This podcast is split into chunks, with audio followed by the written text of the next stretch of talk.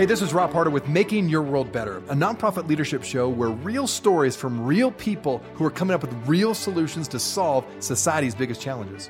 What does it take to be an effective nonprofit leader today?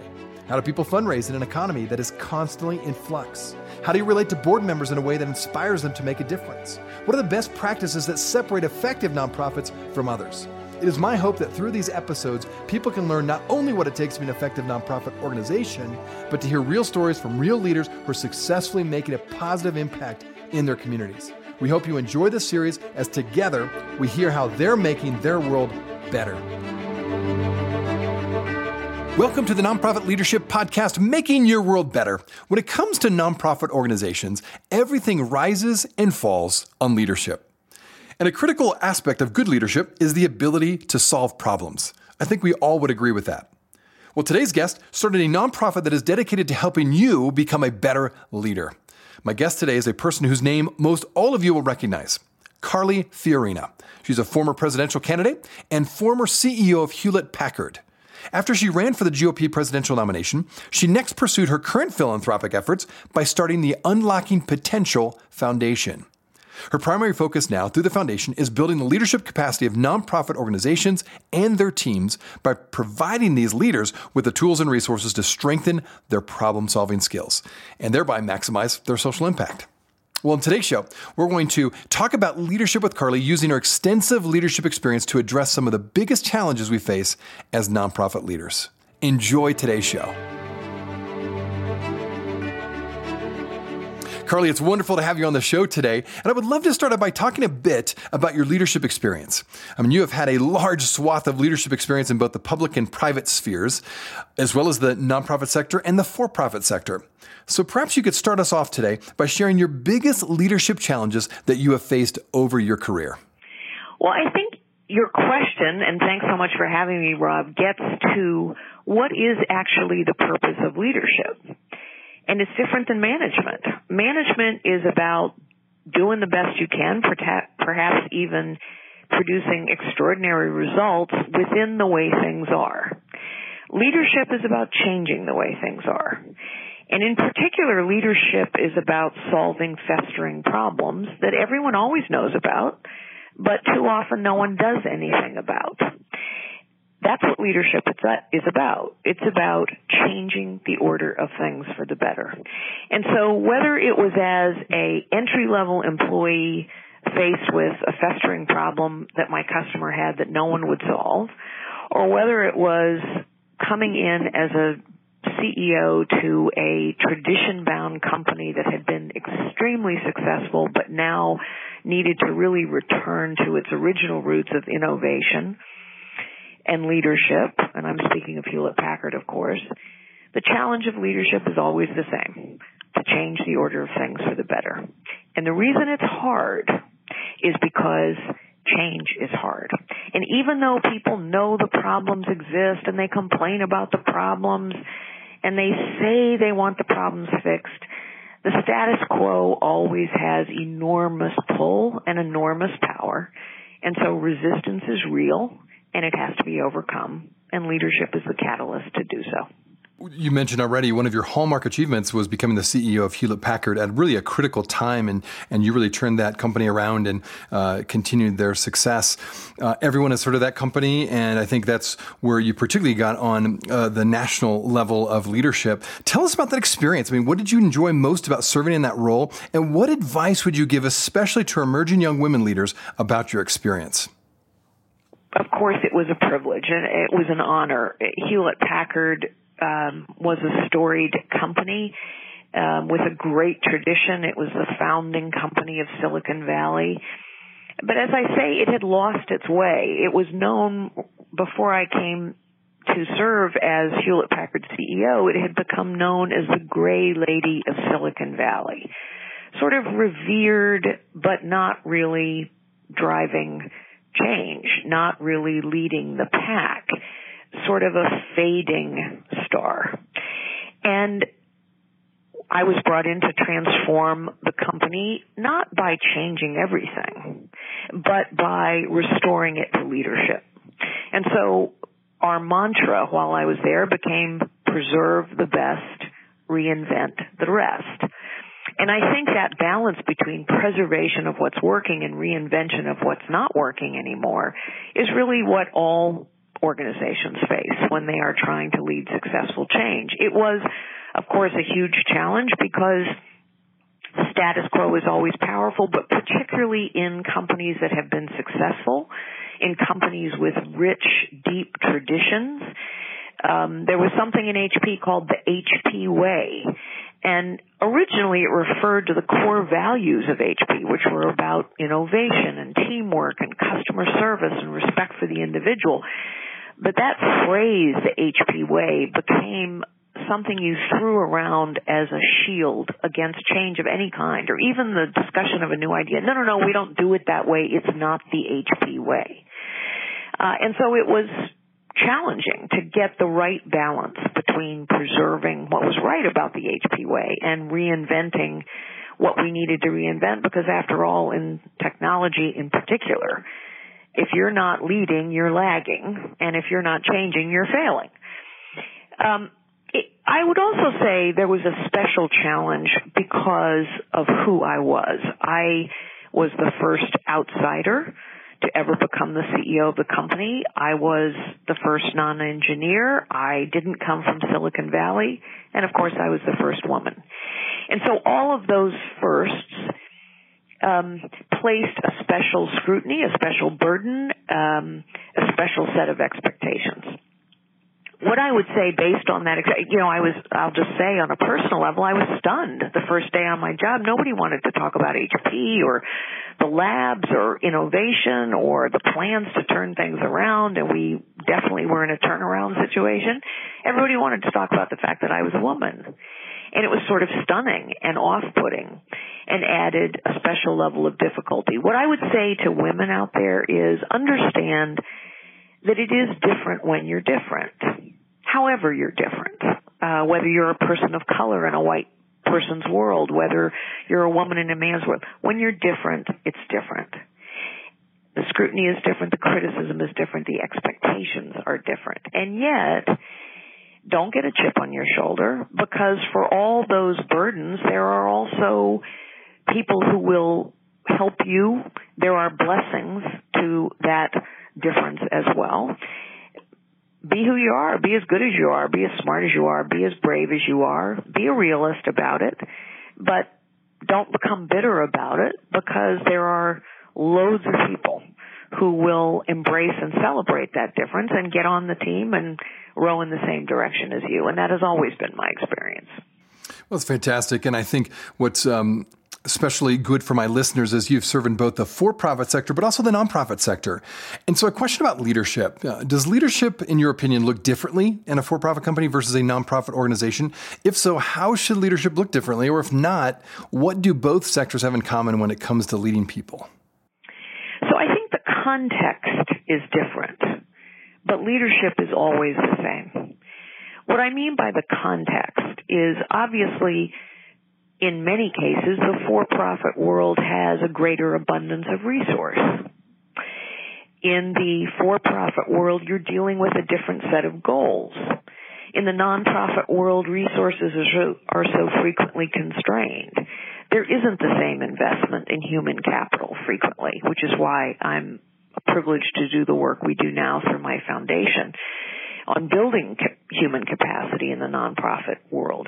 The mission is different, and so therefore the measures of success are different. It's different when you are working with a homeless population than when you are uh, trying to put out the latest and greatest in PCs.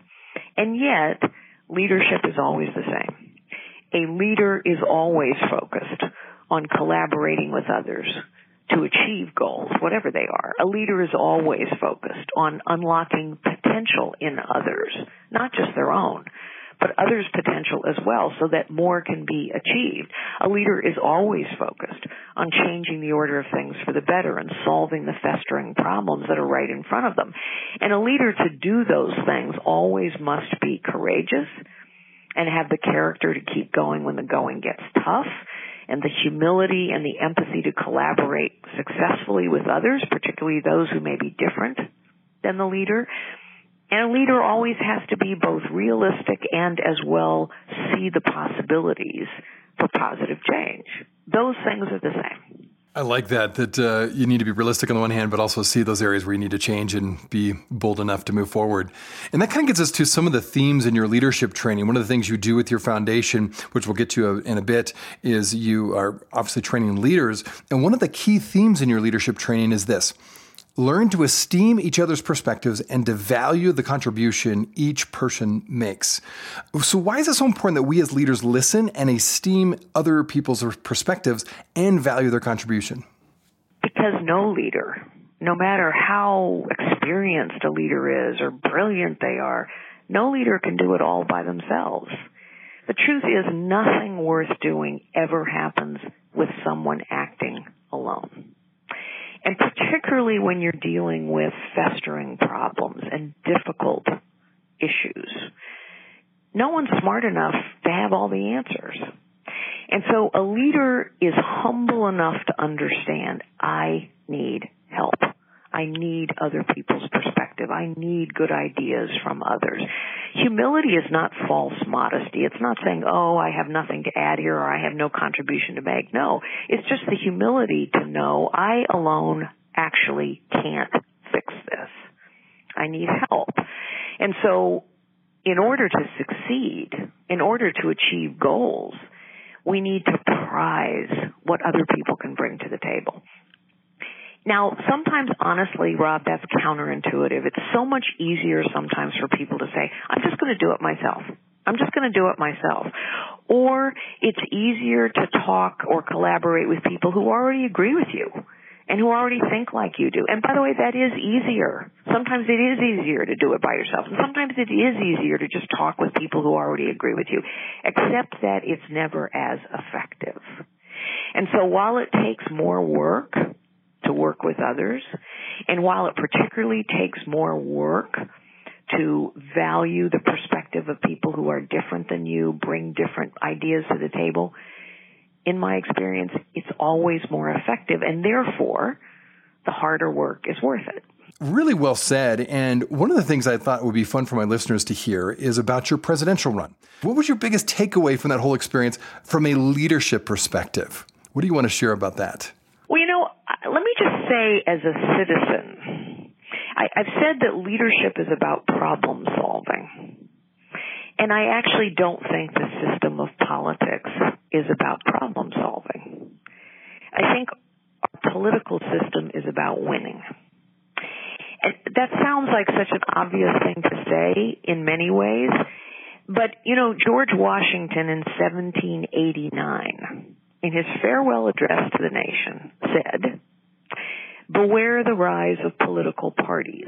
They will come to care only about winning. And the reason I start there is because the dynamics of winning are not the same as the dynamics of problem solving.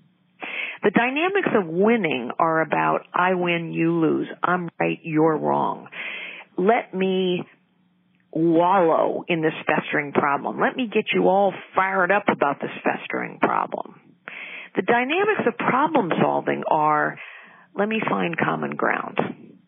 Let me figure out where we actually maybe agree on something, even when we disagree on a lot of things. And instead of just talking about this problem and how horrible it is, so please elect me, let's actually talk about the solutions and then go execute them running for president was a great privilege. And I think citizens have become in many ways cynical and frustrated because they want to see leadership in politics and they don't. What they see is winning. Run and win, run and win, run and win. And frequently that pattern of running and winning, running and winning means we talk about problems all the time. My gosh, we've been talking about the same problems for decades. But we don't actually get around to solving them. And partially, I began doing the work that I'm doing through my foundation as a result of my presidential run. Because I said to myself, you know, we need more problem solvers in the world. And I know that anyone can lead. Leaders are made, not born, that we all have the capacity for problem solving. And so if it's not getting done where we want it to get done, it's not getting done in Washington, then let's make sure we have problem solvers in communities all across this country so that we can make progress. Hey, everybody, Rob here. Thanks so much for listening to the Nonprofit Leadership Show.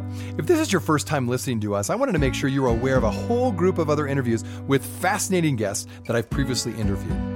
Just go to our website, nonprofitleadershippodcast.org, and there you'll find numerous interviews of nonprofit leaders from all over the country, even from different countries, all trying to make their world better. I think you'll really enjoy those interviews. We want to give you more content, and we'd like to get that information to you. And all you have to do is give us your email. When you go to that website, you can put your email address in that first box you'll see on the front page, and you'll be added to our monthly email update.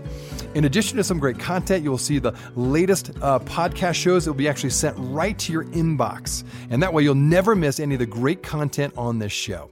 The other thing I'll mention to you is if you have questions or comments or you'd like to be on the show, do not hesitate to email me. I'd love to hear from you. Just do that through our website, my email, rob at ccofpc.org. Well, thanks again for listening. Now back to the show. Well, we are sponsored by Cinch Web Services, your best choice for WordPress support. We have a special offer for those who listen to this show. First of all, Cinch is the best choice you can make for WordPress and WooCommerce support. They are experts at solving all sorts of website issues, from big problems like fixing a completely broken site to their tiniest of details that are stumping you. Cinch offers an ongoing support plan starting at $99 a month, which covers all mandatory website maintenance tasks, plus 30 minute fixes for free. I personally use Cinch for my websites, and I can say that support and expertise that I've received from them is top notch. They're great to work with, and I no longer need to worry about the health or status of our websites because Cinch is there for us. Cinch knows that most nonprofits do not have an in house support team. So when problems arise, the last thing an executive director wants to do is be troubleshooting issues that are not in his or her wheelhouse, taking up valuable time that all EDs have very little of. So rather than relying on staff or untrained volunteers, let the WordPress experts at Cinch put your mind at ease and handle all your website troubles, maintenance, and tech needs. Now, here's the best part. As I said before, you can get 50% off your first month of support at cinchws.com slash nonprofit leadership and just use the promo code leadership during checkout. Once again, that's cinchws.com slash nonprofit leadership and use the promo code leadership for 50% off your first month of support. We want to thank Cinch for sponsoring our show and for being a reliable support team we can trust. So, my guest today again is Carly Fiorina, former presidential candidate and CEO of Hewlett Packard. After she ran for the GOP presidential nomination, she started the Unlocking Potential Foundation, which focuses on helping leaders strengthen their problem solving skills and maximize their social impact. Well, well said. And, you know, many people are saying that there seems to be a lack of leadership with many of our government leaders across the board, state and regional and, and national. If that's true, why do you think that would be the case? What is missing right now when it comes to leadership in the political realm? Well, I think the system is set up for winning. And as I say, winning is not the same as problem solving. And so in a system that's focused on winning, what do you do? The first thing that you do is you raise money from the people who agree with you most fervently. And this isn't a partisan comment. Republicans and Democrats do this. It's done at the national level, to your point, at the state level, at the local level. The first thing you have to do to win is raise money. And to raise money, you go talk to the people who already agree with you. So you get reinforced in what you already know. The next thing you do to win is you villainize the people who disagree with you. And the third thing you do to win is say, isn't it terrible that these bad people who don't agree with us are doing bad things? Elect me. But what you never get around to is actually reaching out to those supposedly bad people who disagree with you and coming up with a solution because the second you win, you're running all over again. You're running all over again. And so I just think the system isn't geared for problem solving. What I worry about, look, let's face it, people have lost faith in lots of institutions. And we call people leaders not because they're leading, but because they have position or title or power or fame or money. And so when we see these people we call leaders not leading and when we see institutions not doing what we think they're supposed to do, then we get frustrated and, and cynical. And so honestly, what, what I want to convey to your listeners and to the people I work with every day is don't look up. Don't look elsewhere. Look within you and all around you, right around you. Because people closest to a problem actually do have great ideas about how to solve it. And we can, each of us can put our shoulder to the wheel and not do everything, not solve the world's problems, but we can solve the problems that impact us most immediately right in our backyard. And so if we can do that, we should do that and maybe, maybe we will provide examples of leadership, not from people who have position and power and money, but from people just like your listeners out there. I do think our political figures need some examples of leadership from the citizens they supposedly are leading. What's so interesting, it reminds me, we had Tim Shriver who led Special Olympics for a long time on the show, and he was just mentioning that, that sometimes we overlook some just everyday leaders that are around us all the time that maybe don't have a name that's well known or has a position of power, as you mentioned, but yet they're really leading well. So I like what you said about that, and maybe we need to relook at who are we looking at as leaders and what does leadership really entail? And that kind of leads to some some of the things that you're teaching you know with your foundation. One of the arguments you make is if we're going to really truly be successful in addressing and hopefully solving today's biggest challenges we as leaders need to be willing to change our styles or methods of leadership. What are the most important leadership methods it takes to bring about these social changes in your opinion? Well, I think in a way we have to change our very definition of leadership, which is honestly, Rob, what you and I have been talking about for the last several minutes. We, our culture tells us right now that leaders are people with position. The bigger position, the bigger the leader, we think. Um, the bigger the name, the bigger the leader, the, the more fame, the more power, the more money. It just, none of those things have anything to do with leadership actually. It's not to say that a leader can never be a, someone with a position. It's just to say that it's not the position that makes someone a leader. It's the conduct that makes someone a leader. It's the result that makes someone a leader. It's the collaboration that makes someone a leader. It's the courage that makes someone a leader. It's the prioritization of a leader to tackle a tough problem because it needs to be tackled, not to just do the easy, quick thing because that's what's going to bring, bring them acclamation and fame. And so I have, I think we have to get back to what I think are the fundamentals of leadership. Leaders change the order of things for the better. Leaders tackle problems that need to be solved. Leaders strike the right balance between clear-eyed realism and the optimism that says we actually can do better than this. Leaders are courageous. They understand criticism is part of the price. They keep going when the going gets tough. They have that collaboration and they know they can't do it all and they're willing to have empathy for others who can help them. Well, you touched on this just a bit in your last answer. In your various roles of leading organizations, like what were your top three traits, say, that you looked for in your staff when it came to leadership traits? Oh, it's such a great question. You know, one I was recently asked if I only had one to pick. so let me just start with that one. And if I only had one, I look for people who see possibilities. In my experience, there are um, two kinds of people. You, you know, there are some people who will come to a set of circumstances and they'll start talking about what they can't do. Well, I can't do that. They won't let me do that we've already tried that. Or they look at people and they say, well, they can't do that.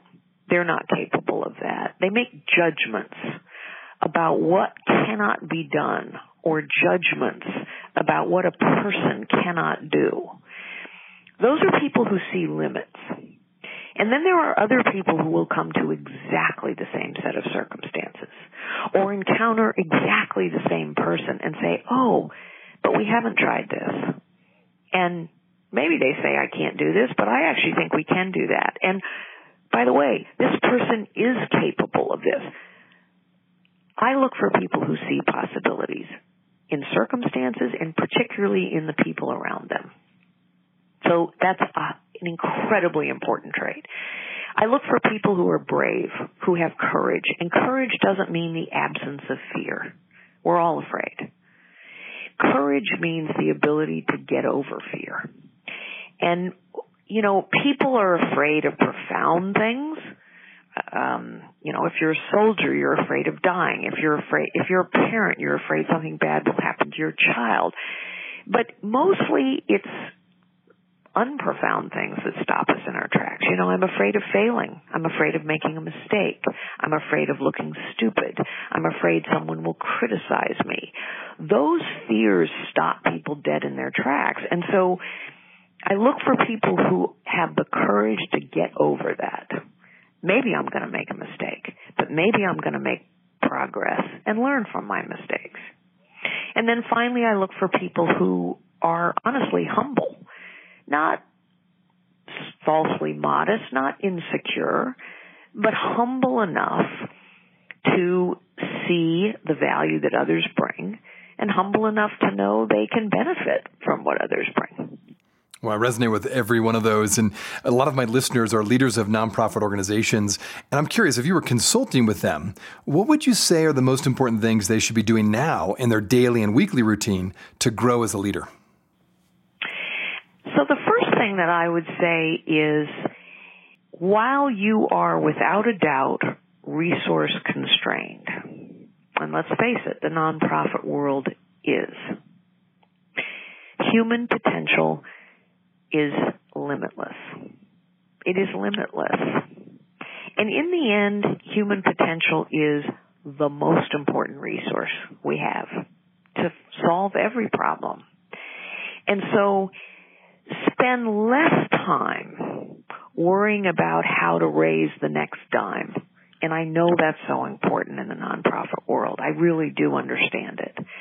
Spend a little less time on that and a little more time thinking about how do I unlock the human potential that is all around me. Maybe that human potential exists in the people you are trying to serve. Maybe they have a really good idea about what would make your service even more effective. Maybe it's in an employee or a colleague that you've overlooked. My experience is this. When you gather a group of people and you sit down and you start talking about a problem that you all intimately understand because you're impacted by it every day, it is amazing what people can accomplish and the ideas that will flow. You, of course, now are investing your time in this foundation you started called Unlocking Potential Foundation. Maybe tell our listeners a, little, a bit about it um, and how can they find out more about you and more about the foundation? Well, to find out more about what we do, go to carlyfiorina.com. Um, you'll get directed to a variety of work that we do, including Unlocking Potential Foundation. The reason I stood this foundation up is because I saw through my own experience that while the for-profit world invests a fair amount of money and time in their human capital and their human resources, and we do a lot of work in the for-profit world, there isn't as much investment in human potential in the nonprofit world. Some of that is because donors say, understandably, you know, I, I don't want my money to go to overhead HR and administration are frequently thought of as overhead, unfortunately. Training is frequently thought of as overhead, unfortunately. I want my money to go to the service, to the kids, to the meals, to whatever it is. And yet, if we don't invest in the people delivering the service, we cannot deliver the service as well. And so the foundation was stood up to say, I, I want to bring everything that I know about problem solving and leadership and team effectiveness to the nonprofit world. We have been blessed in having wonderful nonprofit clients to work with like uh, the Wounded Warrior Project, Easter Seals. We work in communities. We gather a group of nonprofits around an issue. For example, we've gathered nonprofits around the homelessness issue or about the inequity and health outcomes issue. And we have corporate partners like American Express or Mass Mutual who fund us to go into communities and gather nonprofit leaders who work on a variety of issues, whether it's um, services to support immigrants or education or domestic abuse, they help bring us into communities like Salt Lake City or Springfield, Mass or Memphis to gather nonprofit leaders together. And so it's incredibly, uh, honestly, um, fulfilling work. I'm inspired every day by the leaders that I meet in these communities. And so for me, you know, when people ask me if I'm cynical or frustrated about, for example, the state of our politics in our country, yes, but what inspires me and maintains my optimism is the leaders I see every day in communities across the country. Well, thanks, Carly, for being on the show. You have had such a wide variety of leadership experience in both the nonprofit and for profit sector. Thanks for taking time out of your busy schedule to share with us today. Well, thank you so much for having me, Rob. I really appreciate it. And uh, I hope your listeners have found it useful. I've certainly found it uh, enjoyable to speak to them through you. I wanted to let you know that we are on iTunes. If you are wondering how to find out where we are, check us out on iTunes by typing Nonprofit Leadership Podcast or Rob Harter, and this podcast should show up. We also encourage you when you go on iTunes, let us know what you think. Uh, give us a review, give us a rating. We would love to hear what you think of this podcast, and your feedback will help us expand this podcast to get it out to as many people as we can. You can also go online to listen to this podcast, either nonprofitleadershippodcast.org or my website, robharter.com. Thanks again for listening, and until next time, keep making your world better.